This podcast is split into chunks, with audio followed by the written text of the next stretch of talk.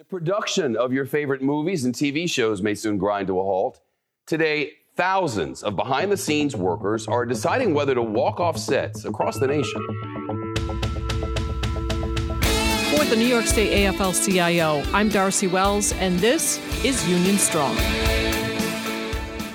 60,000 film and television workers are ready to walk off the set in what would be the first nationwide strike in the union's history. Hasn't been challenging enough. Hollywood is now veering toward a possible work shutdown. IATSE, the International Alliance of Theatrical Stage Employees, has authorized its president to declare a strike. The International Alliance of Theatrical Stage Employees, IATSE, known as the union behind entertainment, is ready to strike on Monday, October 18th, unless they reach an agreement on a new contract with the Alliance of Motion Picture and Television Producers.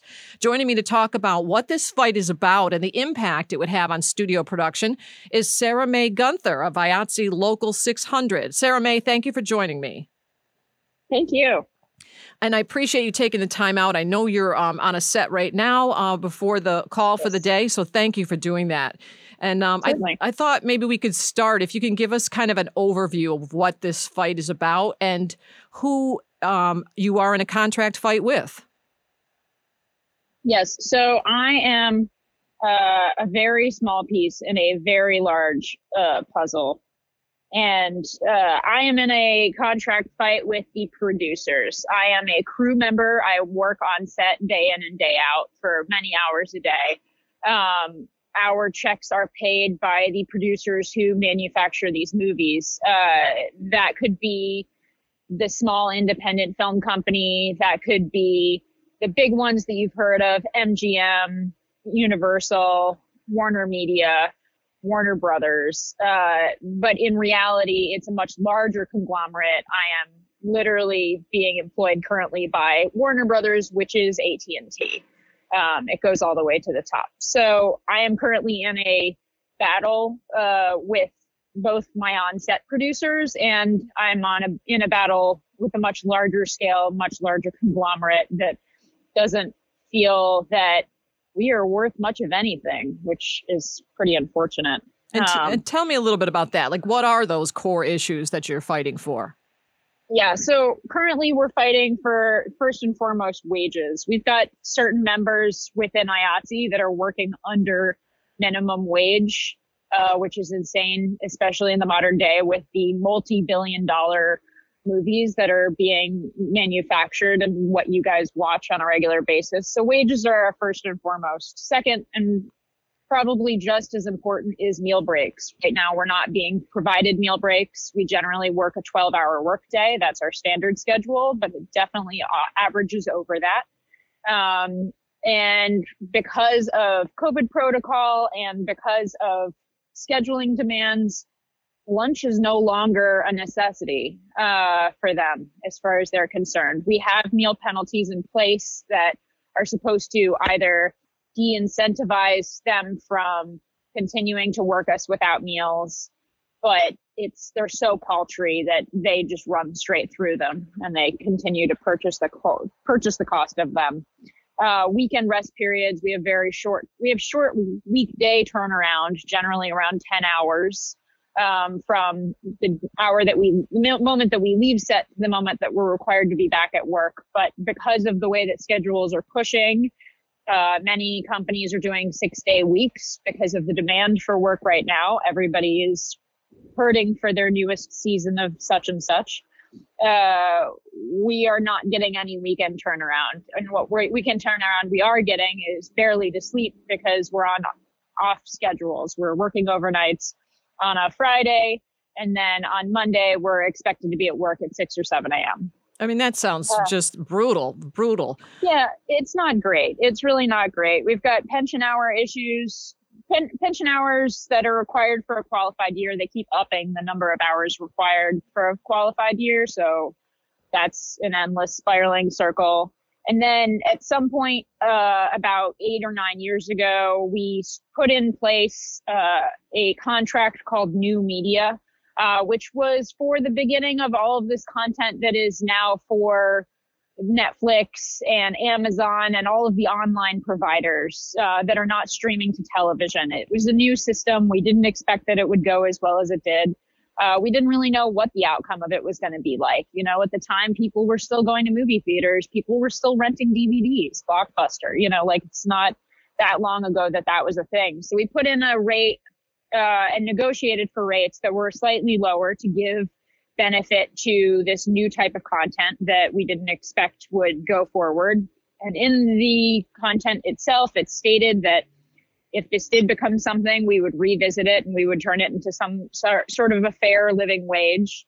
Um, but we are continuing to mush forward with those rates, despite the fact that everybody sat on a sofa last year and watched something on Netflix. It's you know mm-hmm. kind kind kind of crazy. And uh, with all of that, we need sustainable benefits. We have benefits. We're very lucky to have benefits um, that are pretty good, but we keep being threatened that if we attempt to ask for any of the previous things, they will take our benefits from us, which seems outlandish. So that's really what we're fighting for. Those are our goals.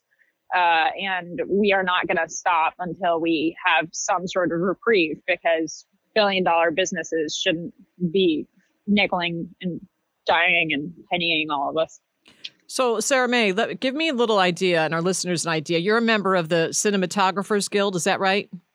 Yes, that's correct. And so, and I um, was looking at some information on you. So, you were actually filming underwater. Is that one of your specialties?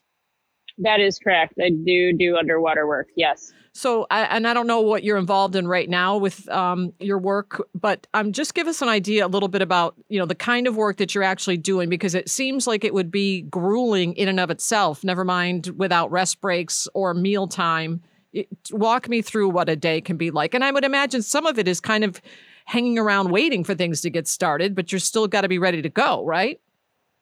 Completely, completely. This is a business of hurry up and wait. Um, yeah, so our days are first and foremost, our days are long. Uh, they're really they really ebb and flow. Some are go some go really fast, some go really slow. A lot of them are a lot more physical. I would say that as I explained to the layman who I'm trying to have a discussion with at uh, the DMV, I am a performance based worker. Um, I need to be at my job uh, performing a duty in order to get my check. And if there is, if I am not there, then I have to cover myself with somebody of equal value. And it is of my requirement. It is a requirement for me to cover myself because otherwise the position is glaringly missing um, in the equation within the camera department, you know, we usually start our day uh, with the, we we start with a call time. We usually come in about a half an hour before the call time and grab breakfast, which is provided by production but is not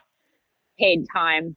Um, and then we get into it. We start seeing what we're up against. Some ta- some days could be on the top of a building, and that would mean getting all of our gear to the top of a building. Other days could be underwater, which means getting our equipment onto boats and getting ourselves in the middle of a body of water. You know, like there's a lot of crazy locations that we find ourselves in. Some are really cool. I've been in the restricted sections of the Museum of Natural History. Um, I've also been spent multiple days in the uh, waste treatment facility of Staten Island, uh, for which I got to celebrate my birthday. So, you know, like it's not necessarily always some uh, highs and some one, lows, I guess. yeah, not what somebody dreams of always, um, but it's certainly an interesting day of work. There's no two days of work that are uninteresting for sure. Um, so it's about getting our gear into the places and then beginning to build our shot, beginning to see what the actors want to do in order to assist the director and build the scene and film as much as we can Sometimes we're spending extensive amount of times waiting on other departments that are getting ready, or maybe there's a huge wardrobe change and that takes time, or maybe we're just waiting for the sun to move, which is often the case, mm-hmm. or a cloud. There's a lot of times you're waiting on a cloud. Um, so you know, it, there's there's a lot of different elements and a lot of different variables, but we always have to be at the ready. Um, we always have to be willing and able to very able bodied it's not a profession for those who are uh, disabled uh, because you just it's it's a really hard work environment technically speaking anytime that you're on a set even if we're renting your house it's technically considered a construction site from OSHA standpoint, um, just because of the number of large pieces that we're bringing through and construction equipment that we need to do our jobs. Uh, so it's uh, it's an alternative environment, but it's what works uh, and has worked for like more than 50 years. So but what do you think has what has changed then? Do you think I mean is some of this because of the pandemic? Is it like playing catch up and just going into overdrive trying to get things done or has it been building to this point? Like how did we get here with IATSE of over, you know, 100 years in existence that you're actually to this point of uh, striking? Yeah, so I would say, I mean, I'm I'm definitely no historian, um, but I've been in the industry since 2007, which is when the writers' strike happened. The mm-hmm. board of directors of the Writers Guild of America West and the council of the Writers Guild of America East, acting upon the authority granted them by the memberships, have voted unanimously to call a strike um, the writer's strike was pivotal because it introduced reality TV, right? It's unscripted content. They were able to pump out a lot of it really fast um, for little money, and it became a sensation. Uh, I think that that was the turning point for the rest of the industry because the expectation of the speed at which uh, content was being manufactured it acquired a lot of pressure um, and as all of these streaming services have come into play, there's now hundreds upon hundreds of TV shows going into multi season series. It's not about movies anymore. It's about TV. It's about limited series TV. It's about, you know, some sort of thing that you can watch in your home, uh, which has created a significant demand, especially in the New York area. We've seen dramatic increase in the amount of productions. We went from 22 productions to over 70 filming in the New York City area alone. Uh, and that has created huge demand. That has created a lot of pressure. Everybody wants to get it done quicker because the stages are more expensive because there's a finite resource resource of those to a point. You can definitely create a warehouse in Yonkers and turn that into a stage. I've been there. Um, but uh, for the most part, it's created a huge pent up demand. Uh, we're all getting pressured, especially with COVID, because everybody has watched the last season of such and such and really wants more content. Uh, and they want to get it out there as fast as possible. So it's created an environment in which we're trying to make our days as fast as possible, jam pack as much into our days, uh, which creates unsafe working conditions and puts people like Sarah Jones, who got hit by a train a couple of years ago, into the spotlight um, because they just were impatient and didn't check a train mm-hmm. schedule. You know, mm-hmm. it's just insane circumstances that we've found ourselves in due to the demand and due to the fact that the studios are working within the confines of the contract that we agreed to in the 90s effectively we haven't really done much change to our contract in a significant amount of time and uh, the contract does not uh, it does not look like the climate that we're in anymore. We're in a much more fast-paced world. At the time that we created the contract, the internet didn't exist. You know, it's mm. just it's not. It doesn't match. It doesn't match. So uh, the pandemic did a lot. The pandemic forced us into a position where we're continuing and required to do the jobs that we are qualified to do but with new restraints. We've got masks on, we've got shields, we get tested four times a week. I've been tested hundreds of times in the last year and a half. Um, and I literally did one an hour ago. Uh, so like it's, it, that's a huge part of it. The 24 hours of wearing the N95s is pretty rough. Uh, oxygen deprivation is a real thing. Hmm. Uh, so we're doing all of the exact same things that we were doing before, except we're trying to do them with COVID protocol in place. Uh, it's also created a huge demand for work, you know, so we're, we're in a place, but at the same time, I think workers more than ever have motivation to go on strike because during the pandemic, we didn't work for seven months. There was absolutely no work available for us in any capacity. Um, we got to see the other side. We got to take a deep breath. We got to sleep uh, an appropriate number of hours. Uh, we got to take care of our bodies. We got to take care of our families. We got to see our families. I had two coworkers tell me that they met their child for the first time. Their children are six, seven, something like you know, you like gotta be kidding on- me. Because we're on set uh, all the time. So they don't, you know, they know this child, they've met this child, but do they know their personality? Do they know what they really like?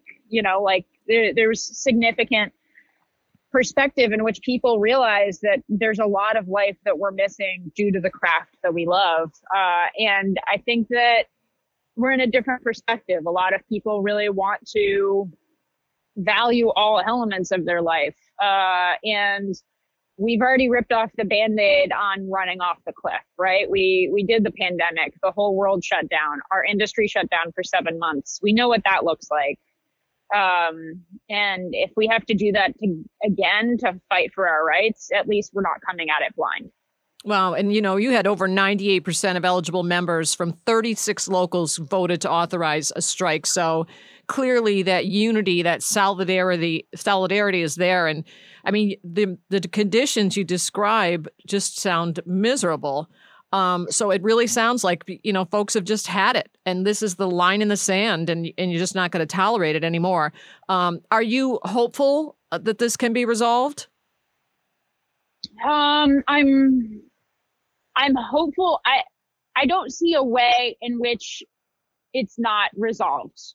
People still want Netflix. People still want HBO. People still want to turn on their TV at night and see something new. I don't think that that's going away anytime soon.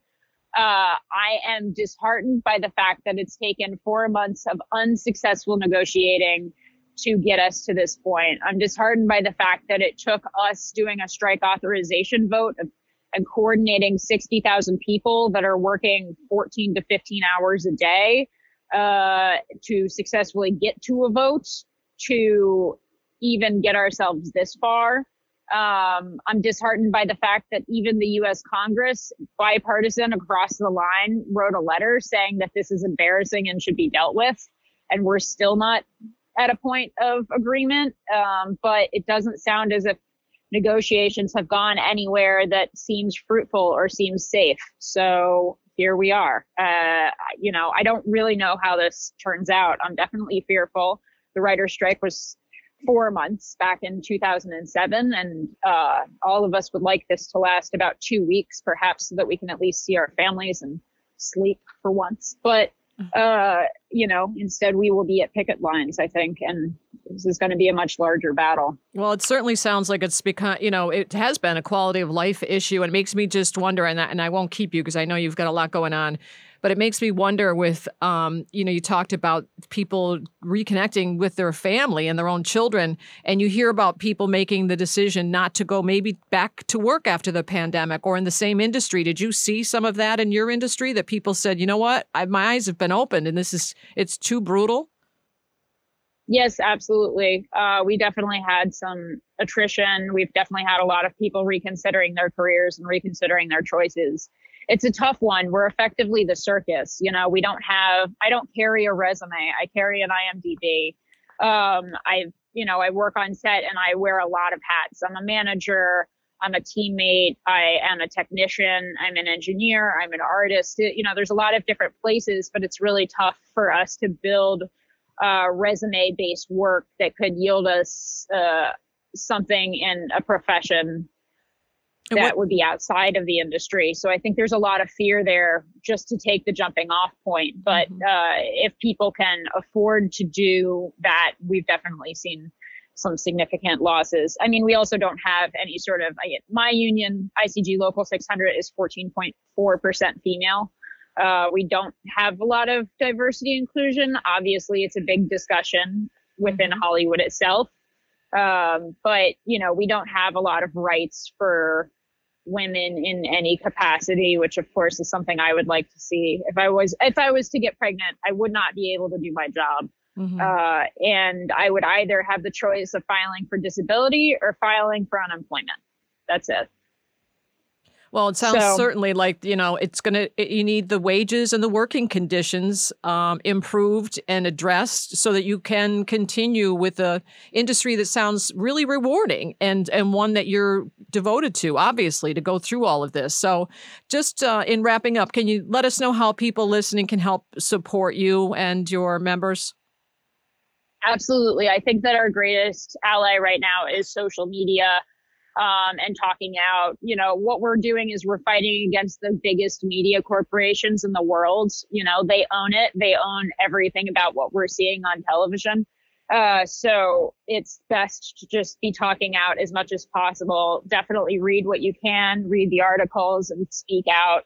Um, I don't see the point in boycotting the content because I don't think financially that'll hit them in any capacity. But Hmm.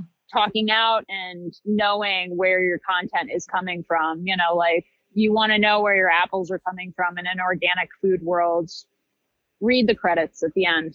Respect that there are people there. Know know that you know there's a huge group of people that have really lived and loved this craft to create your Spider-Man movie. Well, Sarah Mae Gunther, we appreciate your time. Uh, the whole labor movement is certainly behind you. You have the full support of the New York State AFL CIO. Our president, Mario Cilento, signed on with a letter of support. And I know you mentioned the support from more than 100 members of Congress. So uh, we will ramp that up, uh, certainly the social media campaign. And uh, we'll be plugging for all of you out there and, and hope that this gets resolved in the way that it should. So thank you very much for your time, Sarah Mae. Thank you so much.